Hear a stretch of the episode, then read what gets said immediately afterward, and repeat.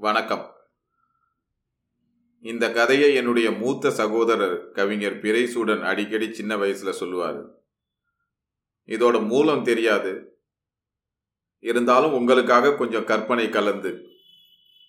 மூன்று கால் ஊன்றி மூவிரண்டு போகையிலே. நகைச்சுவை குட்டி கதை எல்லாரும் ஒரு ஊர்லன்னு ஆரம்பிக்கிறாங்க. நம்மளும் அப்படியே ஆரம்பிப்போம். ஒரு ஊர்ல ஒரு வயசான புலவர் இருந்தாரு. அவருக்கு தான் தான் பெரிய கவிஞர்னு எப்போதும் நினப்பு.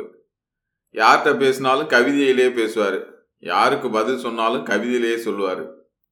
யாராவது புரியலைன்னு சொன்னாங்கன்னா இது கூட தெரியாதா? அப்படின்ட்டு விளக்கம் வேற சொல்லுவார். இப்படியே எல்லாரையும் போட்டு கொல்லுவார். பல பேர் அவரை பார்த்தாவே விழுந்தடிச்சு அந்த பக்கமாக ஓடிடுவான். ஒரு நாள் இந்த புலவர் வந்து ஆத்தங்கரைக்கு போகிறாரு போகிறப்ப காலில் நெறிஞ்சு முள்ளு குத்திடுது. நெறிஞ்சு முள்ளு பார்த்தீங்கன்னா சின்னதாக இருக்கும். அஞ்சு முகம் இருக்கும். குத்துனா கால் ரொம்ப அரிக்கும். புலவருக்கு கால் ரொம்ப அரிக்குது. என்ன பண்ணுறதுன்னு தெரியல. அப்போ அந்த பக்கம் ஒரு வைத்தியர் போகிறாரு அவருக்கும் இவருக்கும் ஏற்கனவே ஏழாம் பொருத்தம்.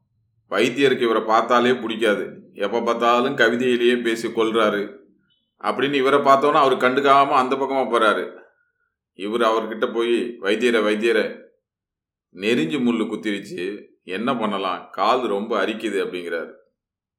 வைத்தியர் புலவரை ஏற இறங்க பார்க்குறாரு பார்த்துட்டு என்னடா அது? முள்ளு குத்துனோன்னு கவிதையை காணுமே இன்னைக்கு? அப்படின்ட்டு. இவர் அவருக்கு வைத்தியம் சொன்னார்.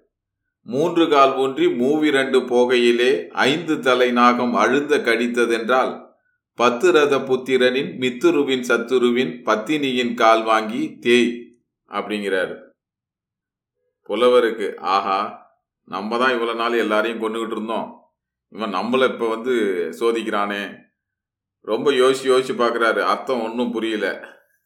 சரி இவங்கிட்ட நம்ம ஜம்பத்தை காட்ட முடியாது. வைத்தியரை வைத்தியரை மன்னிச்சுக்குங்க.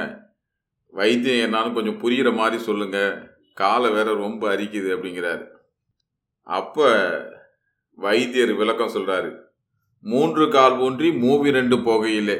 இவர் கம்பு ஊனிட்டு மூணு கால் ஊனிட்டு மூவி ரெண்டு மூவி ரெண்டு ஆறு ஆத்துக்கு போகையில் ஐந்து தலை நாகம் அழுந்த கடித்ததென்றால் ஐந்து தலை நாகம்னா நெறிஞ்சு முள் நல்லா குத்திடுச்சுன்னா பத்து ரத புத்திரனின்னா தசரதனோட பையன் ராமன் பத்து ரத புத்திரனின் மித்துருவின் ராமனோட மித்துரு சுக்ரீவன் மித்துருவின் சத்துருவின் சுக்ரீவனோட சத்துரு எதிரி வாலி சத்துருவின் பத்தினியின் வாலியோட பத்தினி வந்து தாரை பத்தினியின் கால் வாங்கி தேய் அப்படிங்கிறாரு.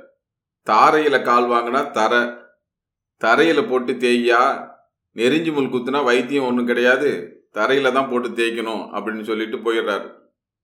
புலவருக்கு மூஞ்சி போன போக்க பார்க்கணுமே. அதுக்கப்புறம் ஊரில் யார்கிட்டையுமே கவிதையால் பேசுகிறதே நிப்பாட்டிட்டாரு. வணக்கம்.